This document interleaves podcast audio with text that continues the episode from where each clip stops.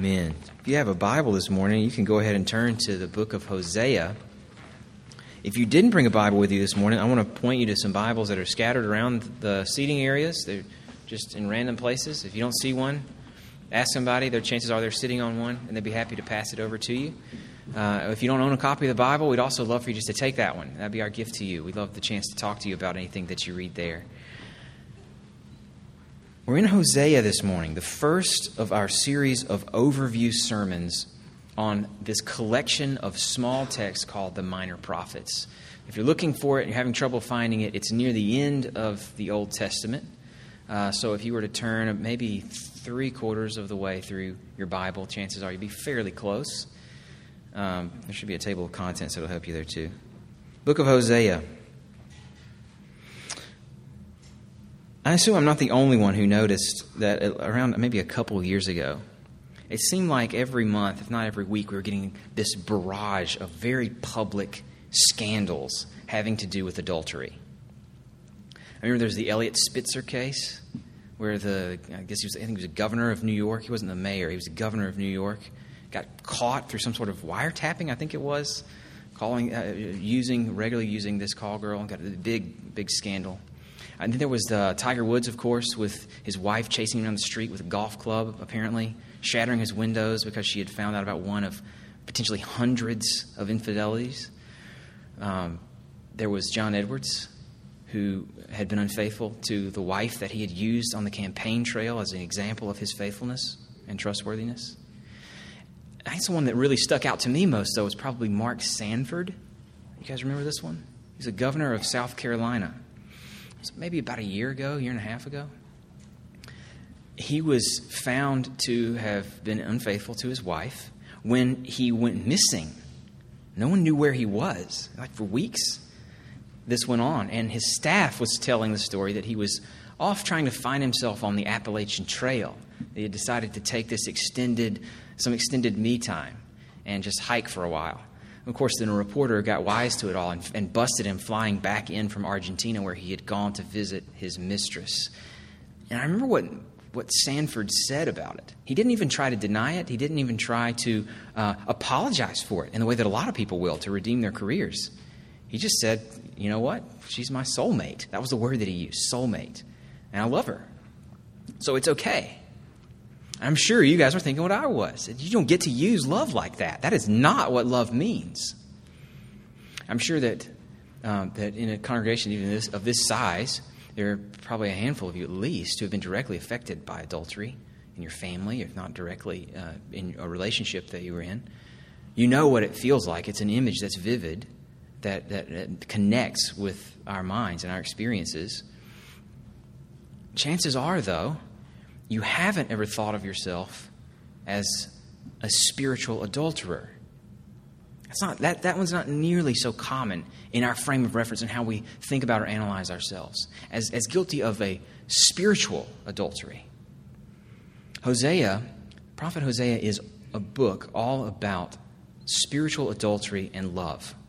It's about the two things that Sanford used together, but it poses for us a radically different relationship between adultery and love. In Hosea, the adulterers are those who have sinned against God. The lover, he who defines what love looks like, is God Himself. The premise of Hosea is pretty simple. It begins with this almost unthinkable command that God gives to the prophet. God tells him, Go and take a wife for yourself who is a prostitute, a wife who you know from the beginning is going to be unfaithful to you. And love her and build a family with her. Then you'll understand the nature of God's relationship with Israel. That's the premise. The first three chapters of Hosea set up the scene. They really encapsulate all of the meat of Hosea. Then the next chapters, chapters 4 through 14, give examples that help to flesh out the, the, the, the template, if you will, that's set up in the first three chapters. This morning, what I want to do is spend most of our time in those first three chapters as a way to get some good detail for this image and teasing out what it, how, it, um, how it affects how we understand sin and our relationship with God. And then we're going to reach into the rest of the book to pull out other examples that help us to understand it better. I think if we, we look at the book on the whole, what we get are three themes, and they're all related to God's love and how we connect with it. Hosea presents us with God's love rejected, primarily through Israel's spiritual adultery. He presents us with God's love tested, namely, God being forced to vindicate his name and punish those who have, who have rejected him, testing his ability to also love them in the way that he wants to love them, in the natural trajectory or flow of his love to them.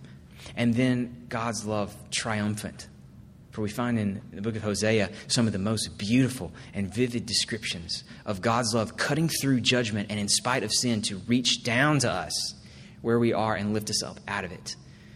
They're images that prepare us to understand Jesus and why he matters so much. Those are the three themes that we're going to pull out of Hosea. Now, obviously, I'm not going to read all 14 chapters, but I am going to ask you to stand because what I want to do is read chapter 1 together in its entirety because it hints at each of these three themes. So, would you stand with me in honor of God's word as we read from Hosea chapter 1? This is the word of the Lord. The word of the Lord that came to Hosea, the son of Beeri, in the days of Uzziah, Jotham, Ahaz, and Hezekiah, kings of Judah, and in the days of Jeroboam, the son of Joash, king of Israel. When the Lord first spoke through Hosea, the Lord said to Hosea, Go, take to yourself a wife of whoredom, and have children of whoredom. For the land commits great whoredom by forsaking the Lord. So he went and took Gomer, the daughter of Diblaim and she conceived and bore him a son. And the Lord said to him, Call his name Jezreel, for in just a little while I will punish the house of Jehu for the blood of Jezreel, and I will put an end to the kingdom of the house of Israel. And on that day I will break the bow of Israel in the valley of Jezreel. She conceived again and bore a daughter. And the Lord said to him, Call her name No Mercy for I will no more have mercy on the house of Israel to forgive them at all. But I will have mercy on the house of Judah, and I will save them by the Lord their God. I will not save them by bow, or by sword, or by war, or by horses, or by horsemen. When she had weaned no mercy, she conceived and bore a son. And the Lord said, Call his name not my people, for you are not my people, and I am not your God. Yet the number of the children of Israel shall be like the sand of the sea, which cannot be measured or numbered. And in the place where it was said to them, You are not my people, it shall be said to them, Children of the living God. And the children of Judah and the children of Israel shall be gathered together, and they shall appoint for themselves one head. And they shall go up from the land, for great shall be the day of Jezreel. This is the word of the Lord. You can be seated. God's love rejected. It's the first and I think most vivid of the themes that Hosea presents us with. And I don't know about you, but one thing I've come to recognize about myself, my own spiritual walk in the, in the past couple of years, is I think my biggest struggle in coming to understand my relationship with God and, and, and what it is supposed to look like, what it does look like, and why the gospel matters so much, my biggest struggle, the big hurdle for me, is connecting with sin with seeing myself as a sinner. I think I connect okay with sin as something I do to somebody else that hurts them because I, I, get some immediate feedback on that. But the idea that I am, in essence, a sinner, or the idea even of sinning against God and that being a bad thing, is so abstract. The effects of it are so outside of my experience that it's really hard for me to connect with it. And so, what I've come to value more now than ever is any time that the, the Bible offers us a vivid picture of what it is to sin against God, of what it looks like, of why it matters so much. And I don't know that I've come across a more vivid picture, perhaps other than the fact that Jesus had to die to solve the problem of our sin, than that that Hosea presents us with here. It brings the reality home. Hosea gets right to the point. Verse 2 of chapter 1 God speaks to him and says, Take to yourself a wife of whoredom, have children of whoredom, because this is what Israel has done to me. It's that central image that we're going to try to unpack through the rest of the time this morning. Why this image for Israel's sin? A sin that's summarized by forsaking God for other idols. Why this image works so well, I think, is become, going to become pretty clear to us as we work through Hosea's details. Because adultery, at its most basic level, what that is, is a statement of dissatisfaction in the one against whom you commit that sin. So if you're in a relationship with a spouse, you go outside of that marriage, what you're saying is that the marriage wasn't enough for you, that that spouse did not have something that you wanted. It's a dissatisfaction. Could be appearance, could be the spouse doesn't have the kindness you're looking for, you don't enjoy the companionship you're looking for. It could be that you don't feel understood by that spouse. It could be whatever. But however you boil it down, it boils down to dissatisfaction. And that's precisely the statement that Israel makes about God when they go to other idols seeking the things that only God can provide.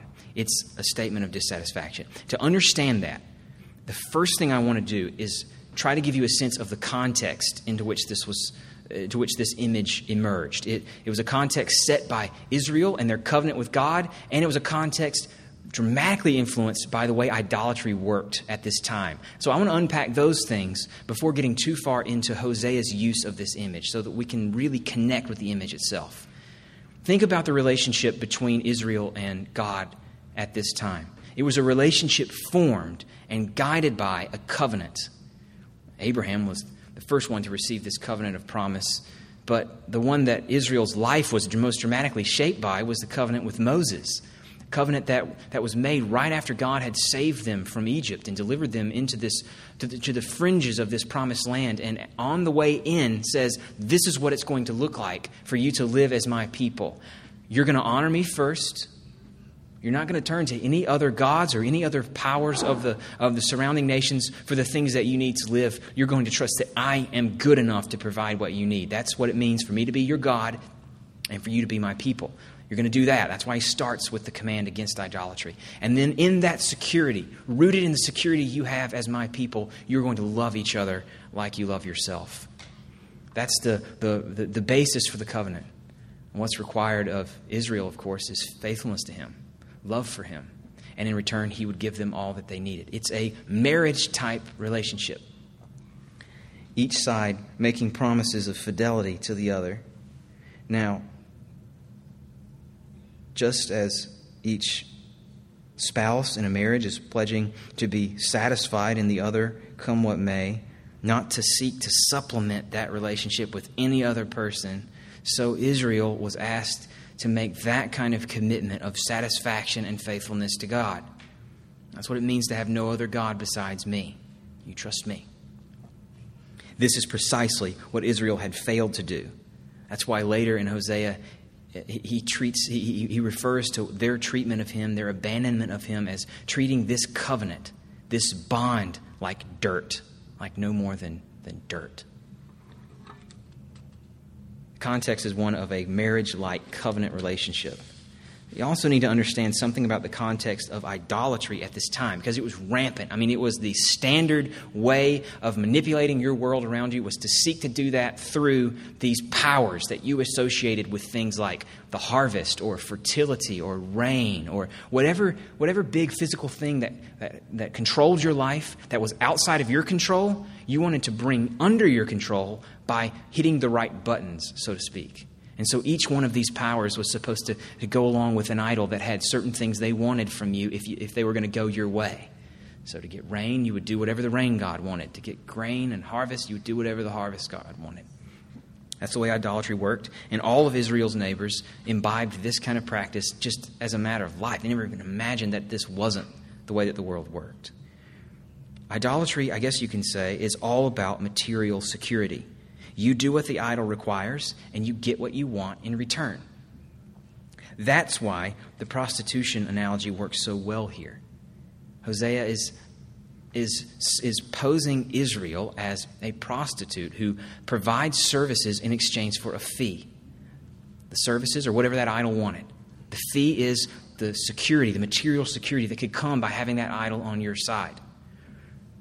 So in chapter 2, verse 5, Hosea giving voice to the word of the Lord and puts words in Israel's mouth, saying, For she said, I will go after my lovers who give me my bread and my water, my wool and my flax, my oil and my drink. Going after lovers because that's where material security is to be found. Or even more vividly, in chapter 9, verse 1, if you want to look at that sometime. Chapter 9, verse 1 has this very vivid language uh, accusing Israel in this way. The prophet says, You have loved a prostitute's wages on all threshing floors. What that's a reference to, a threshing floor is a place that you would pile the grain once harvest had come and it fills it up. So they are wanting a full harvest, one that's going to last all year. And to get that, they, they prostitute themselves. If the full threshing floor is their wages, whatever the idol requires is their service. Basically, what you need to know about Israel in this time is that they were surrounded by people who were convinced this is the way the world works, and they were enjoying in this time before the judgment, before exile, before Assyria comes through and wipes them out and takes them off. This was just before that. It was a time of unprecedented wealth and opulence, unprecedented since the time of Solomon. It was a time when they were very secure and they loved it. They were very materialistic and they wanted more. And they thought, surrounded by these neighbors who were telling them this is how you get more, that it would be best if they hedged their bets, if they went outside the marriage, so to speak, not just seeking God's favor through their rituals prescribed in the law of Moses, but also seeking favor from these other idols. This is the way one commentator put it. What the nation wanted was a lot of everything. They wanted wealth and the ease and pleasure it would bring. And here's the key they failed to find Yahweh attractive anymore because faithfulness to Him, with all its required self denial and generosity towards others, was hardly what would meet their materialistic requirements. There's the context. A nation enjoying material success and wanting more of it, and believing that it comes from scratching the itches of these various idols. So that's what they've done. Now, so we don't miss the weight of what this infidelity is, of what sin represents, as it's summarized by Hosea. Let's take a closer look at Hosea's details. And this is, this is where I really want to drive home. The infidelity that he's accusing Israel of is first and foremost a deeply shameful representation of God and his value, of God and what he's worth. The problem with this infidelity, first and foremost, is that it is a shameful reflection on God and on what God is worth. Israel was saying that God could not deliver what they needed. He, on his own, wasn't enough. He might be part of a portfolio, but needed to be supplemented by what these other gods promised. And that's shameful enough. But really, this comes through when you consider what they preferred to God what they preferred to God, what they thought was more trustworthy than Him. There are a couple examples that come out in Hosea. One is in chapter 4, verse 12. If you want to turn there, flip over to chapter 4, verse 12. Again, the word of the Lord through Hosea says, My people inquire of a piece of wood, and their walking staff gives them oracles. What is referring to here is a ritual that was, that was common at this time in this place in the ancient Near East where you would draw this diagram on the ground, like a circle, and you divide it into different sections. And then you would stand a staff in the middle of it, and then you would drop it. And whichever section it fell in, I guess you marked what each one meant ahead of time. And whichever one it fell in, you took that to be the, the spirit of the idol or whatever, telling you what you needed to do or what was best or what was going to happen. They sought after a piece of wood because they believed that a piece of wood dropped onto the ground was more trustworthy more dependable, more valuable than God Himself. They trusted a stick of wood to do for them what they didn't believe God could do. Consider chapter 8, verse 4 and verse 6. You want to flip over there. There, God again speaking says of Israel, They made kings, but not through me. They set up princes, but I knew it not. They've, in other words, established for themselves other authorities, other powers that they could use for security. With their silver and gold, they made idols for their own destruction. For it, talking about these idols, is from Israel. A craftsman made it, it's not God. Now, this is a common enough critique from the prophets about the foolishness of idolatry that you make something with your own hands and then you act like it has power. But this one is even more specific in this context, I think. The context is them forsaking God for this other thing. What they're highlighting is, is how foolish it is, or what it says about God. For them to think that something they made with their own hands has a power that God doesn't have, as if it can get a job done that God couldn't. They believe that an object that they made themselves had more power to supply their needs than the God of their covenant. Now, here's the implication of these details of not just that they've forsaken God, but that they've forsaken Him for these little piddly, worthless options as if they were more valuable. This, consider this, to build on Hosea's graphic description of this action as adultery. Consider that, that one of the byproducts, perhaps the most painful one of any, any instance of adultery, is the shame that the victim of adultery, the spouse who was cheated on, feels at having been preferred having, having had some other option preferred to him or her.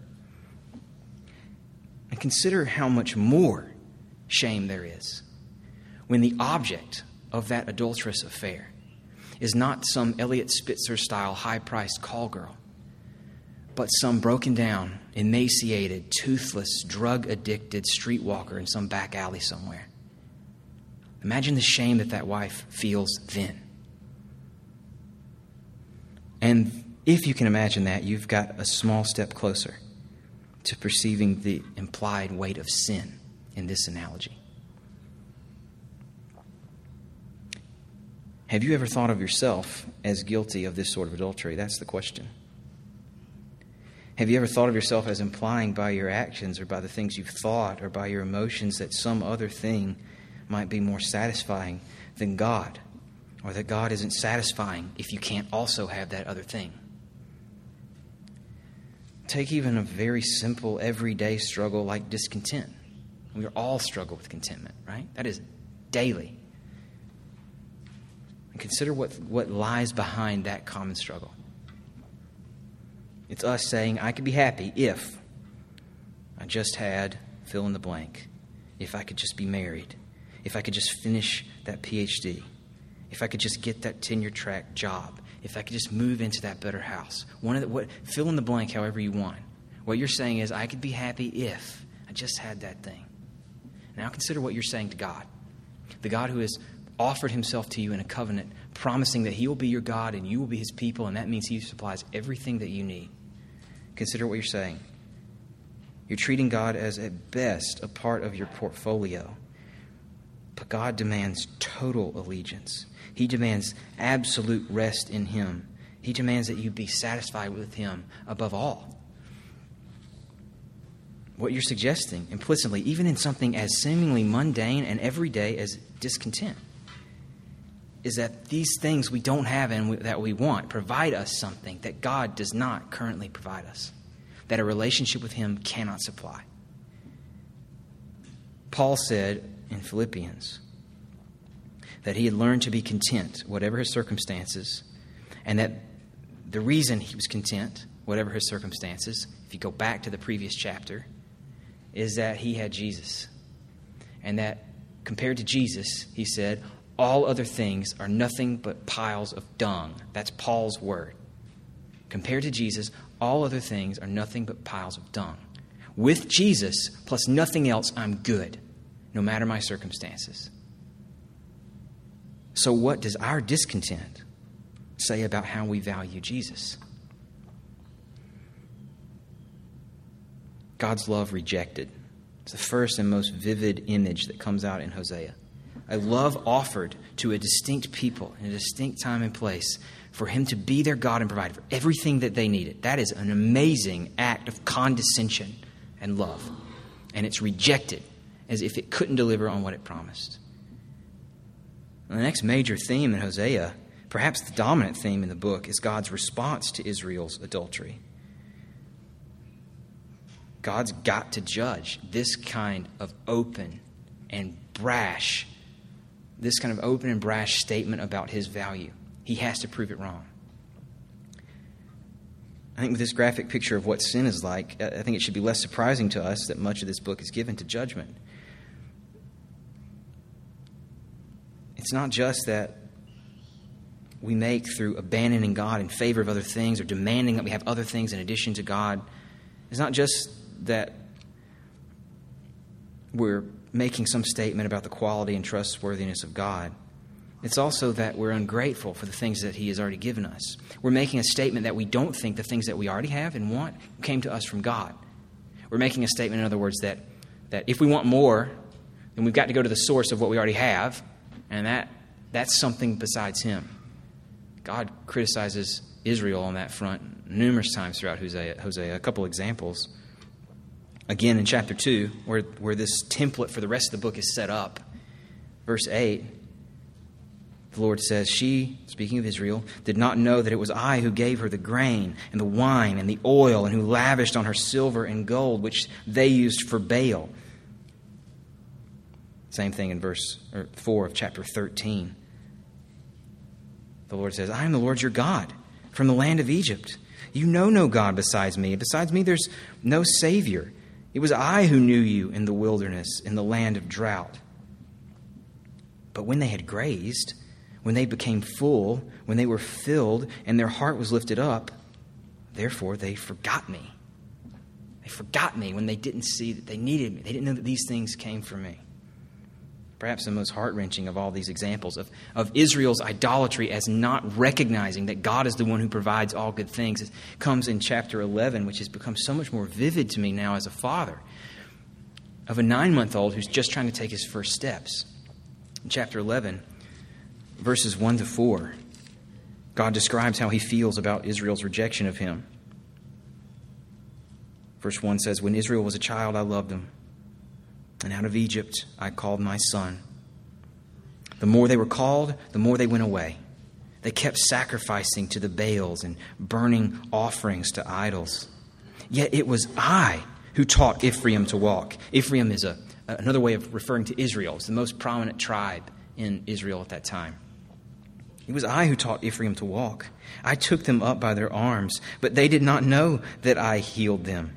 I led them with cords of kindness and with bands of love, and I became to them as one who eases the yoke on their jaws, and I bent down to them and fed them as this image of a father who loves his children and who, care, with, with great care, provides everything that they need and, and trains them in the way that they should go and then is abandoned as if he was not the one who gave them what they needed. So, all this to say, if that's what idolatry represents, not just leaving God for others, but claiming that others are responsible for the things that God has actually given you, the way that God sets out to expose idolatry in Hosea is to take away the things that he had given to these people that they are now crediting to other gods so that he can expose how much they really do depend on him and how worthless all other sources of hope actually are.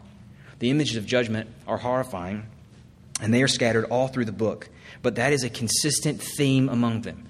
That God is taking away the things that Israel is claiming came to them from someone else to expose the emptiness and poverty of the gods they were worshiping.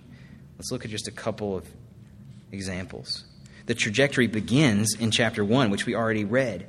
It begins with the birth and the naming of Hosea's children. So Hosea's wife, Gomer, gives birth to three children. The second one is called No Mercy, because no more will I withhold my judgment.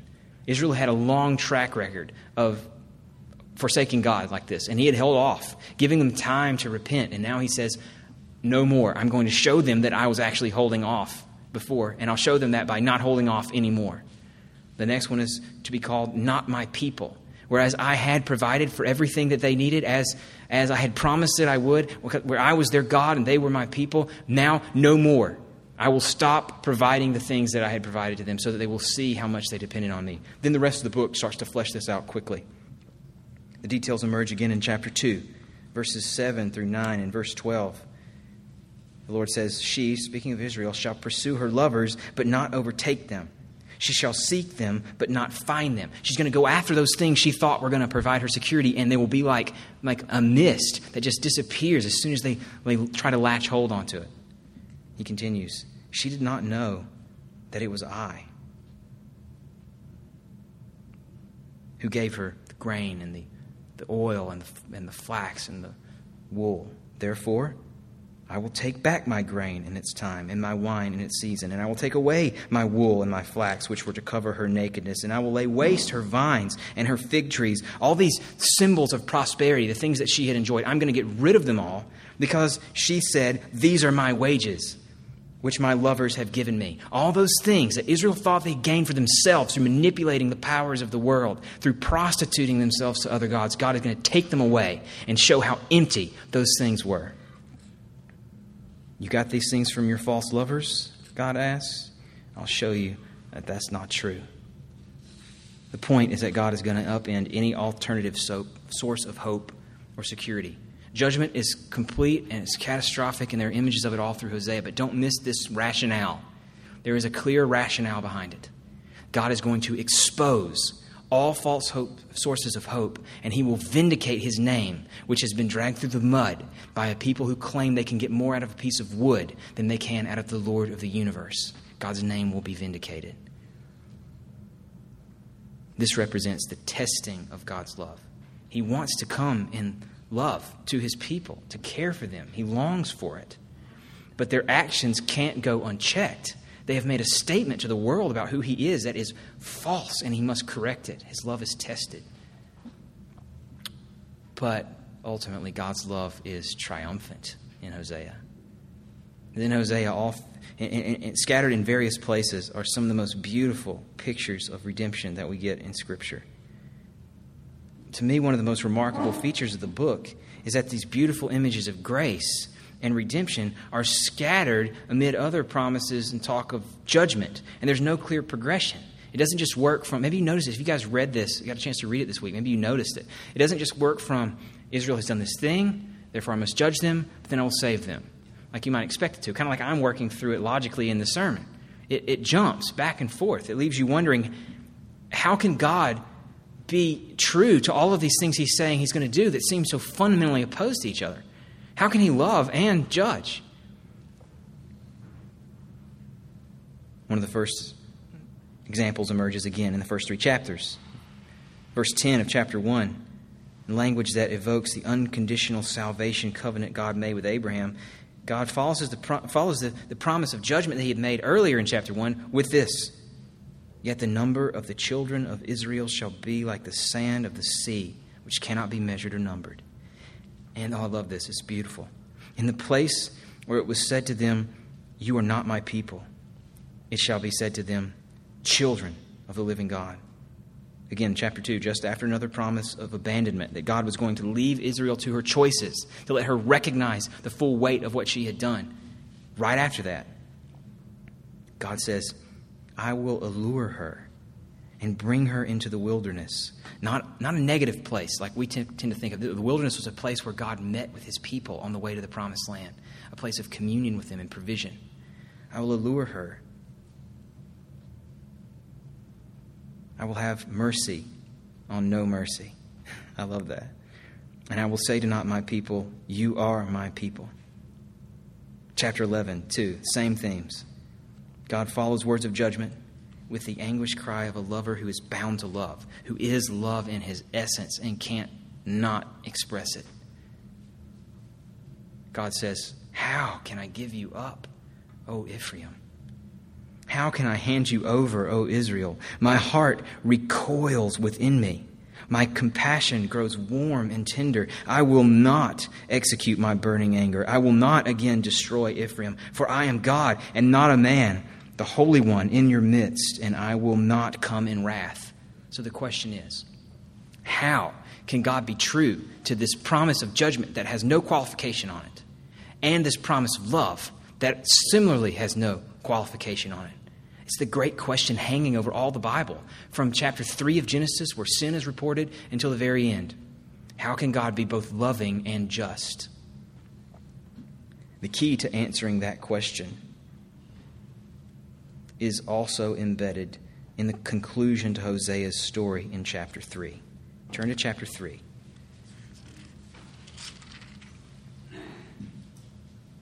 This, is, this concludes the biographical section of the prophet.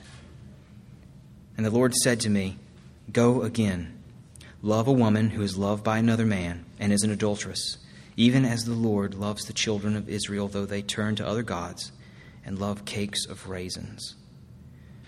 So I bought her for fifteen shekels of silver and a homer and a lethek of barley. What Hosea reports here in understated minimalist language is what one scholar has called an anticipation in pageant form of Christ's story. An anticipation in pageant form of Christ's story. How can God act in judgment and exercise his love at the same time? Again, we get an illustration. At the outset of this chapter, the implication is that Gomer has sold herself into some sort of sex slavery. It was common at this time. You, you, if you accrued some sort of debts that you couldn't pay off, you sold yourself to pay those debts. You can almost imagine her standing in some sort of slave market. We've all read about accounts of different slave markets in different times and places, and they certainly had them in the ancient Near East. And there would have been no question about what this market was designed for. You can almost imagine Hosea's beloved stripped down, staring, standing in front of a leering audience of men bidding on her services. This is where she'd fallen. This is where her choices had led her. In essence, this, where she stands right here, is what she preferred to Hosea's love. She got what she asked for. And it would be natural to take pleasure in this as some sort of justice. But Hosea wants her back. Hosea wants her back. You can almost imagine him bidding on his beloved in this marketplace and going back and forth with others who are, who are also bidding until finally he reaches that winning bid. He's, he's, he's bid 15 shekels and some barley, and he's got her back again. And now he says, You are mine, and you will dwell with me forever. Hosea pays the debt that she owes. Judgment had to be paid. She owed something, right? Her choices had led her to this place, and there was no escaping that. Someone had to pay, either her or someone in her place. And God says to Hosea, You go. Go to that market in the middle of all of that shame, in the middle of that vivid demonstration of what she thought was better than you, and you buy her back. Now consider the implications for how God relates to sinners, to Israel here, and by implication to us as well. The reality is one that's almost beyond words. We cause God unimaginable indignity when we deny Him the glory that's His by claiming through our actions, through our choices, that the fleeting pleasure of sin or self wisdom is to be preferred to Him. And God responds to this situation by taking on an even greater shame, by taking on an unimaginable price to buy us back, to pay what was owed just as Hosea paid out of his own pocket to pay the price that was incurred by an offense against him.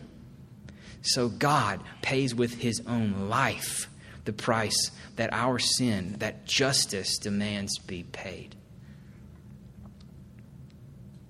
He comes to us as we are, where we are, just like Hosea went to Gomer, not because she cleaned herself up, not because she had a change of heart and wanted him back, but because he loved her. God comes to us because he loves us. And I think that's what Paul is getting at I think maybe he's even draw who knows, maybe he's even drawing from his own reading of Hosea when he describes a relationship between God, between Christ and his church as one between a husband and a wife. And describes Christ as the as the bridegroom who comes into the world to win for himself a bride at the cost of his own life, who won't hold anything back, even his own life, to present her as pure and blameless and without fault in the presence of God, to sanctify her. Jesus buys his bride. Why does God love us? He loves us because he loves us. It's a love that we couldn't earn, therefore, it's one that we can't explain. And it's also a love that we can't lose because it's a love that's as secure as the God who has staked himself to it, who has said that he is, in essence, love. We can't explain it, it's a mind boggling kind of thing. But thankfully, all that's called for us is to rest in it, to return to Him from all other sources of hope, from all other sources of comfort or authority, to turn back to Him in repentance and faith. It's the call of Hosea scattered all throughout it. It's the call of Jesus himself who came preaching a kingdom that he was bringing, and that required absolute allegiance. The call of Hosea is for us to return to the love of God. Would you pray with me?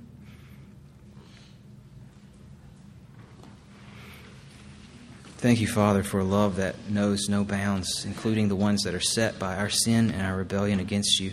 What we pray for is that you would continue to work these images from Hosea into us so that our sin no longer seems abstract or unimportant, but that it seems that it seems nauseating to think that we could have treated you in this way.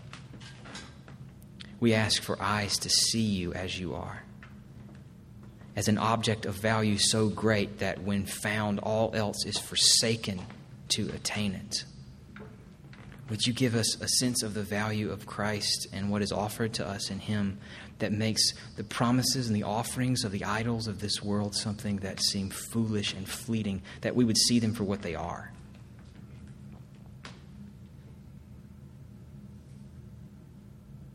Thank you for Jesus. We pray in His name. Amen.